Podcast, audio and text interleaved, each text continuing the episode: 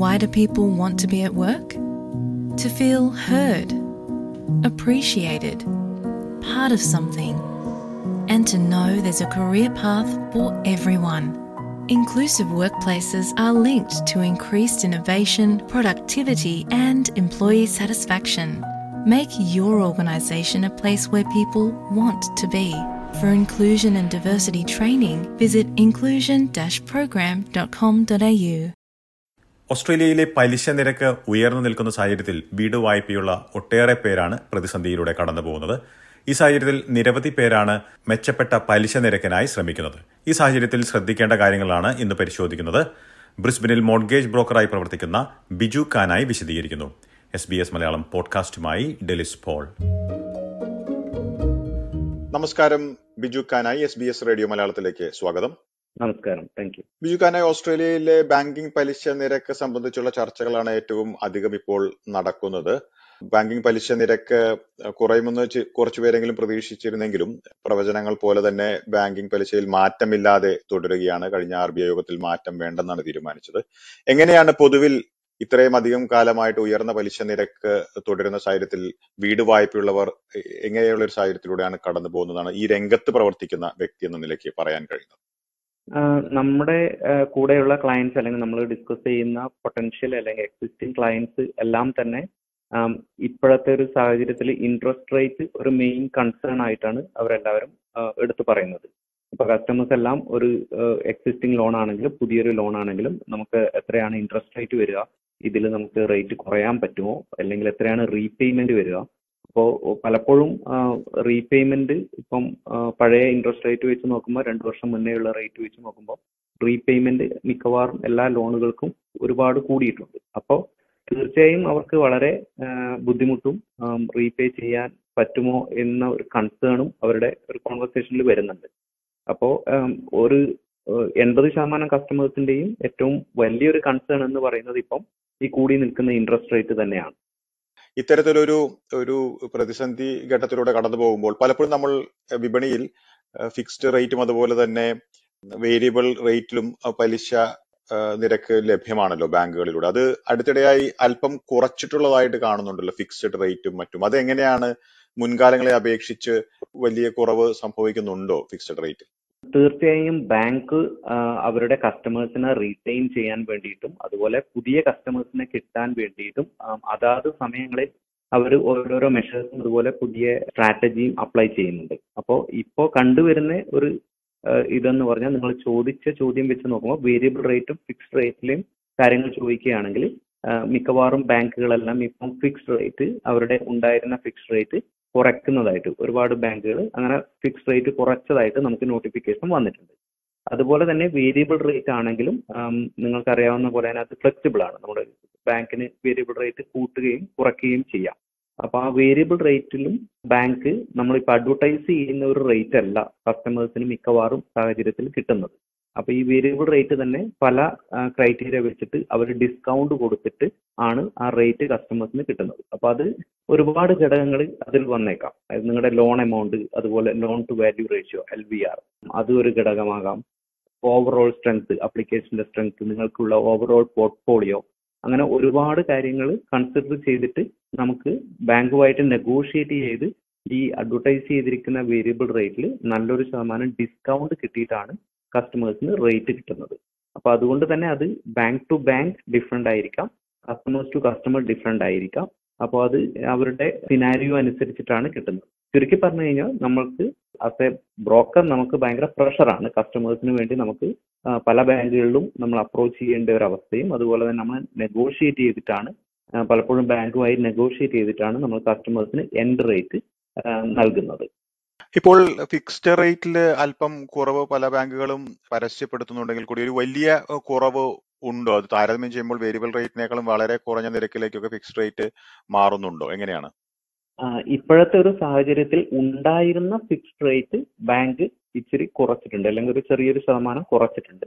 പക്ഷേ ഇപ്പോഴും കണ്ടുവരുന്ന ഒരു പ്രവണത എന്ന് പറയുന്നത് വേരിയബിൾ റേറ്റ് തന്നെയാണ്. അതായത് ഒരു ജനറൽ ആസ്പെക്റ്റിൽ പറഞ്ഞു കഴിഞ്ഞാൽ ഇപ്പോഴും നമുക്ക് കുറഞ്ഞ ഒരു ഇൻട്രസ്റ്റ് റേറ്റ് ഇപ്പോഴത്തെ ഒരു സാഹചര്യത്തിൽ നമുക്ക് വേരിയബിൾ റേറ്റിലാണ് കിട്ടുന്നത്. അതോടൊപ്പം തന്നെ ഇത് നമ്മൾ നോക്കി കാണുന്ന രീതി പോലെയും കൂടിയായിരിക്കും. കോമ്പറ്റീറ്റീവ് ആയിട്ടുള്ള ഫിക്സ്ഡ് റേറ്റും വിപണിയിൽ അവൈലബിൾ ആണ്.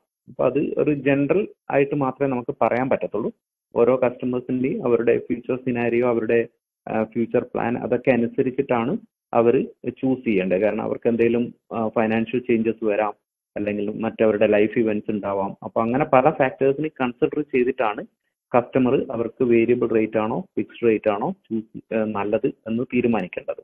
ഇപ്പോൾ ചൂണ്ടിക്കാട്ടിയത് പോലെ ഇപ്പൊ ഫിക്സ്ഡ് റേറ്റ് വേണോ അല്ലെങ്കിൽ വേരിയബിളിലേക്ക് മാറണോ എങ്ങനെയായിരിക്കും ഇനി ഒരു വർഷം കഴിയുമ്പോൾ എങ്ങനെയായിരിക്കും സാഹിത്യം എന്നതിനെ കുറിച്ച് യാതൊരു വ്യക്തത ഇപ്പോൾ ഇല്ലാത്ത സാഹചര്യത്തിൽ എല്ലാവർക്കും ഉള്ളൊരു സംശയമാണ് ഫിക്സ്ഡ് റേറ്റിലേക്ക് മാറുന്നത് ഇപ്പോൾ നല്ലതായിരിക്കുമോ അല്ലെങ്കിൽ വേരിയബിൾ റേറ്റിൽ തുടരുന്നതാണോ നല്ലതെന്നൊക്കെ ഇത് സംബന്ധിച്ച് തീരുമാനമെടുക്കുന്നതിൽ എന്തെല്ലാം ഘടകങ്ങളാണ് പരിഗണിക്കേണ്ടത്? പിന്നെ പൊതുവിൽ അത് പറയാൻ കഴിയുന്നതാണോ? ഫിക്സ്ഡിലായിരിക്കും നിൽക്കുന്നത് നല്ലത് അല്ലെങ്കിൽ വേരിയബിളിലായിരിക്കും എന്നുള്ളതൊക്കെ.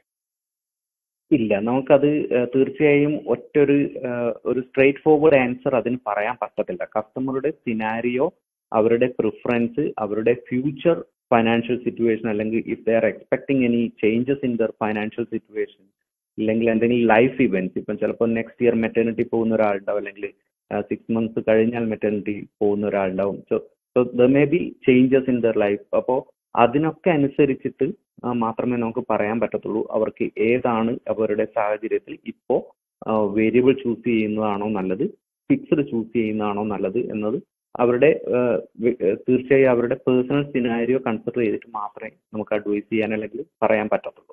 അപ്പോൾ ഇത് സംബന്ധിച്ച് ഫിക്സ്ഡും വേരിയബിളും സംബന്ധിച്ചപ്പോൾ കൂടുതൽ ഒരു വിവരം അറിയുന്നതിനായി അല്ലെങ്കിൽ ഇതേക്കുറിച്ച് കൂടുതൽ മനസ്സിലാക്കുന്നതിനായി. ഇതേക്കുറിച്ച് കൂടുതൽ വിശദാംശങ്ങൾ പങ്കുവെക്കാൻ കഴിയുമോ? ചുരുക്കം പറഞ്ഞാൽ ഇതിന്റെ ഒരു ഗുണങ്ങളും ദോഷങ്ങളും ഫിക്സ്ഡിന്റെയും വേരിയബിളിന്റെയും പൊതുവെയുള്ള ഗുണങ്ങളും ദോഷങ്ങളും താരതമ്യം ചെയ്യുമ്പോൾ ഒരു പ്രത്യേക വ്യക്തിയുടെ ഒരു സാഹചര്യം കണക്കിലെടുക്കാതെ പൊതുവിലുള്ള സാഹചര്യങ്ങൾ നമുക്ക് വിവരിക്കാൻ കഴിയുമല്ലോ. തീർച്ചയായും. അതായത് ഇതിന്റെ പേര് പറയുന്നത് പോലെ variable rate which is variable അത് bank can increase or decrease your variable rate അത് ആർ ബി ഐയുടെ ഡിസിഷൻ പ്രകാരം മാത്രം ആവണമെന്നില്ല. ആർ ബി ഐയുടെ റേറ്റ് ഇൻക്രീസ് ചെയ്യാതെയും വേണമെങ്കിൽ ബാങ്കിന് ഇൻക്രീസ് ചെയ്യാം. അതുപോലെ ഡിക്രീസ് ചെയ്യാം. സോ അത് purely depending on the bank ആണ്. അത് ബാങ്ക് ടു ബാങ്ക് അവരത് അവർ റേറ്റ് റിവ്യൂ ചെയ്യും. അതേപോലെ തന്നെ ഫിക്സഡ് എന്ന് പറയുന്നത് പേര് പറയുന്നത് പോലെ ഇറ്റ് ഈസ് ഫിക്സ്ഡ് ആണ്. ഒരു നമ്മൾ ചൂസ് ചെയ്യുന്ന ഒരു ടേമിലേക്ക് നമ്മുടെ ഇൻട്രസ്റ്റ് റേറ്റ് ഫിക്സ്ഡ് ആണ്. അപ്പോൾ വൺസ് നമ്മൾ അത് ലോക്ക് ചെയ്ത് കഴിഞ്ഞാൽ ആ ഒരു പീരീഡിലേക്ക് നമുക്ക് ഇതിനെക്കുറിച്ച് പിന്നീട് നമ്മൾ കൺസേൺ ആവേണ്ട ആവശ്യമില്ല. നോർമലി കസ്റ്റമേഴ്സിന് അവൈലബിൾ ആയിരിക്കും വൺ ടു ഫൈവ് ഇയേഴ്സ് ആണ് ഫിക്സ് ടേം കൊടുക്കാറുള്ളത്. മെജോറിറ്റി ഓഫ് ബാങ്ക്സ് അപ്പോൾ ഇതിൽ തന്നെ വൺ ഇയർ ഫിക്സ് ചെയ്യുമ്പോൾ ഉള്ള റേറ്റ് ആയിരിക്കണം എന്നില്ല ടു ഇയേഴ്സ് ഫിക്സ് ചെയ്യുന്നത്. അതുപോലെ തന്നെ ത്രീ ഇയർ ഫിക്സ് ചെയ്യുന്നു അപ്പോൾ ഇത് എല്ലാ മാറ്റങ്ങൾ ഉണ്ടാവും ബാങ്ക് ടു ബാങ്ക് ഡിഫറെന്റ് ആയിരിക്കാം. അപ്പോൾ ഇതിന്റെ ഒരു ഫിക്സ് ചെയ്യുന്നതിന്റെ ഒരു ഒരു നെഗറ്റീവ് സൈഡ് എന്ന് പറയാവുന്നത് ഇൻ കേസ് നാളെ വേരിയബിൾ റേറ്റ് വളരെ കുറഞ്ഞു വരികയാണെങ്കിൽ നമ്മുടെ ഫിക്സ്ഡ് ടേം ഇപ്പോൾ ഹൈ റേറ്റിലാണ് നമ്മൾ കിടക്കുന്നത്. നമുക്ക് ഇനിയും ഫിക്സ്ഡ് എക്സ്പയറി ടൈം കിടക്കുകയാണെങ്കിൽ നമ്മളത് ബ്രേക്ക് ചെയ്യുമ്പോൾ മിക്കവാറും ബാങ്കുകളിൽ നമുക്ക് അതിനൊരു പെനാൽറ്റി പോലെ വന്നേക്കാം. അപ്പോൾ അത് എഗെയിൻ ബാങ്ക് ടു ബാങ്ക് ആണ് അത് നമുക്ക് മുന്നേ പറയാൻ പറ്റത്തില്ല. ആ ഒരു ബാങ്കിന്റെ അവരുടേതായിട്ടുള്ള കാൽക്കുലേഷൻ ഒക്കെ വെച്ചിട്ടാണ് ഈ ഫീസ് എത്ര വരും അല്ലെങ്കിൽ ബ്രേക്ക് ചെയ്യുമ്പോൾ ഫീസ് വരുന്നുണ്ടോ ഇല്ലയോ എന്ന് പറയുന്നത്. അപ്പൊ അങ്ങനെയുള്ള ഒരു കൺസേൺ ഉണ്ട്. പക്ഷെ വേരിയബിൾ ആവുമ്പോൾ നമുക്ക് ഫ്ലെക്സിബിലിറ്റി ഉണ്ട്. നമുക്ക് ഈ പറഞ്ഞതുപോലെ മിക്കവാറും ബാങ്കുകളിൽ വേരിയബിൾ ലോണിന് ഓഫ്സെറ്റ് ഫെസിലിറ്റി അതുപോലെയുള്ള കാര്യങ്ങളുണ്ട്. ഫിക്സഡിനാണെങ്കിൽ വളരെ ചുരുക്കം ബാങ്കുകളാണ് ഓഫ്സെറ്റ് ഫെസിലിറ്റി കൊടുക്കുന്നത്. അങ്ങനെ ചില വ്യത്യാസങ്ങൾ ഉണ്ട് പക്ഷേ എനിക്ക് ഏറ്റവും ഇതിനെക്കുറിച്ച് നമുക്ക് പറയാൻ പറ്റുന്നത് ഡീൽ ചെയ്യുന്ന ബാങ്കുമായിട്ട് അല്ലെ ബാങ്കർ അല്ലെങ്കിൽ ബ്രോക്കറുമായിട്ട് അവർ ഡിസ്കസ് ചെയ്തിട്ട് അവരുടെ ഓപ്ഷൻസ് കണ്ടെത്തുക എന്നുള്ളതാണ് ഇതിൽ ഏറ്റവും ഉചിതമായ ഒരു കാര്യം. നമ്മളിപ്പോൾ പറയുന്നത് ഒരു ജനറൽ ആയിട്ടുള്ള ഒരു ഇൻഫർമേഷൻ മാത്രമാണ്. ബജുഖാനായി ഇനി ഇക്കാര്യത്തിൽ ബാങ്കുകൾ ഒരു ഈ സാഹചര്യത്തിൽ ഇപ്പോ പലരും ചൂണ്ടിക്കാട്ടിയിട്ടുള്ളത് വിദഗ്ധർ പറയുന്നത് പ്രതിസന്ധിയൊക്കെ നേരിടുന്നവർ അല്ലെങ്കിൽ ചെലവ് കുറയ്ക്കാൻ ശ്രമിക്കുന്നവരൊക്കെ ബാങ്കുകളെ സമീപിക്കണം. അല്ലെങ്കിൽ മറ്റു ഓൺലൈനായിട്ടുള്ള ഹോം ലോൺ പ്രൊവൈഡേഴ്സിനെ സമീപിച്ച് പരിശോധിക്കുക എന്നൊക്കെ. ഇതിൽ എന്തെല്ലാം കാര്യങ്ങളാണ് അറിഞ്ഞിരിക്കേണ്ടത്? ഒരു ചെലവ് ചുരുക്കാൻ ശ്രമിക്കുന്നവർക്ക് എന്തെല്ലാം മാർഗങ്ങളാണ് നിലവിലുള്ളത്? നമുക്കും ഇതും ഈ പറഞ്ഞതുപോലെ ഓരോരാളുടെയും സിറ്റുവേഷൻ അവർ ഏത് ബാങ്കിലാണ് ഡീൽ ചെയ്യുന്നത് അവരുടെ സിനാരിയോ എങ്ങനെയാണ് അതനുസരിച്ചിട്ട് ആണ് നമുക്ക് ആ ഒരു അവർക്ക് ഒരു ഓപ്ഷൻസ് കൊടുക്കാൻ പറ്റുന്നത്. പക്ഷെ ജനറലി ഇപ്പോൾ ചെയ്യാൻ പറ്റുന്നത് എന്താണെന്ന് പറഞ്ഞാൽ അല്ലെങ്കിൽ കണ്ടുവരുന്നത് ഏറ്റവും കൂടുതൽ എന്താണെന്ന് പറഞ്ഞാൽ എല്ലാ ബാങ്കുകളും അവരുടെ ക്ലയൻസിനെ മാക്സിമം റീറ്റെയിൻ ചെയ്യാനും വിൻ ചെയ്യാനും വേണ്ടിയിട്ട് they are trying their level best so നമ്മുടെ എക്സിസ്റ്റിംഗ് ബാങ്കിലാണെങ്കിൽ നമുക്ക് എല്ലാ ബാങ്കിനും ഒരു റിട്ടൻഷൻ ടീം ഉണ്ടാവും. ഒരു സ്പെഷ്യൽ ടീം ഉണ്ടാവും റിട്ടൻഷൻ ടീം അപ്പോൾ നമുക്ക് ആ റിട്ടൻഷൻ ടീമിനെ ക്ലയന്റിന് ഡയറക്റ്റ് ആയിട്ടും കോൺടാക്ട് ചെയ്യാം. അതുപോലെ അവർ ഡീൽ ചെയ്യുന്ന ബ്രോക്കർക്ക് അല്ലെങ്കിൽ ബാങ്കർക്കും കോൺടാക്ട് ചെയ്യാം. അപ്പോൾ നമ്മൾ ഈ റിട്ടൻഷൻ ടീമിനെ കോൺടാക്ട് ചെയ്ത് നമ്മളെ എക്സിസ്റ്റിംഗ് ബാങ്കിൽ നിന്ന് നമുക്ക് എന്താണ് ഏറ്റവും ബെസ്റ്റ് ആയിട്ട് കിട്ടാവുന്ന റേറ്റ് എന്നത് അവരുമായിട്ട് നെഗോഷിയേറ്റ് ചെയ്തിട്ട് നമുക്ക് ചെയ്യാവുന്ന ഒരു കാര്യമാണ്.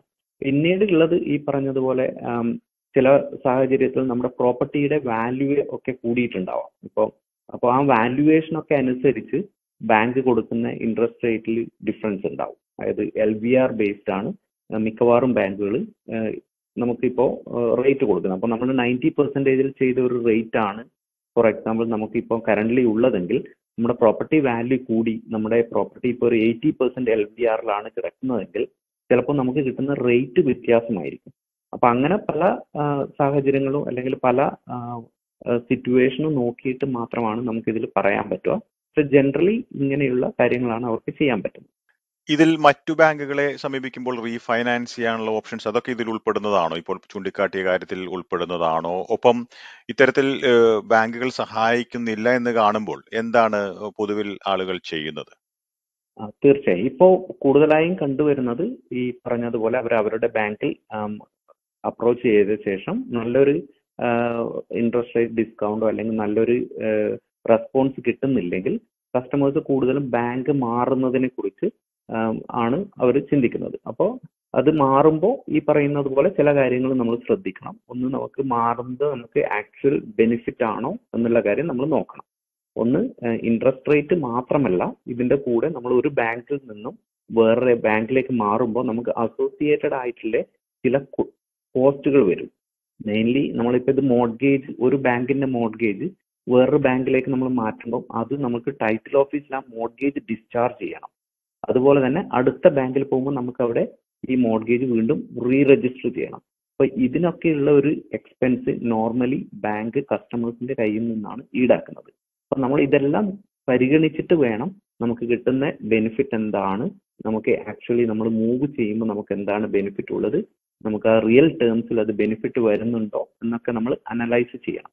ഇത് again depend to depending on bank to bank അതിൽ ആ ഒരു സ്വിച്ചിങ് കോസ്റ്റ് ഡിഫറെന്റ് ആയിരിക്കാം സ്ലൈറ്റ്ലി അതുപോലെ തന്നെ മറ്റ് മാർക്കറ്റിലുള്ള ഓഫേഴ്സ് നോക്കുക. ചിലപ്പോഴൊക്കെ നമുക്ക് ക്യാഷ് ബാക്ക് ഓഫറുകളൊക്കെ ബാങ്ക് കൊടുക്കാറുണ്ട്. അതായത് സ്വിച്ച് ചെയ്യുന്നതിൽ ഈ കോസ്റ്റും മറ്റ് കാര്യങ്ങളും കവർ ചെയ്യാൻ വേണ്ടി ചില ബാങ്കുകൾ ചുരുക്കം ചില ബാങ്കുകളാണ് ഇപ്പോൾ കൊടുക്കുന്നത്.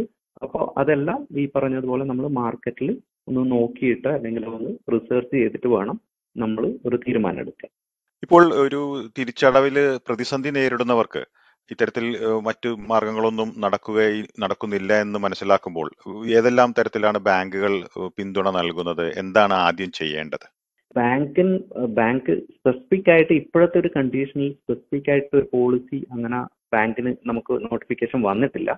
പക്ഷെ ജനറലി ഈ പറഞ്ഞതുപോലെ ബാങ്കിൽ അവരുടെ ഫൈനാൻഷ്യൽ ഹാർഡ് എന്താ ഹാർഡ്ഷിപ്പ് ടീം ഉണ്ടാവും. എല്ലാ ബാങ്കിനും ഉണ്ടാവും.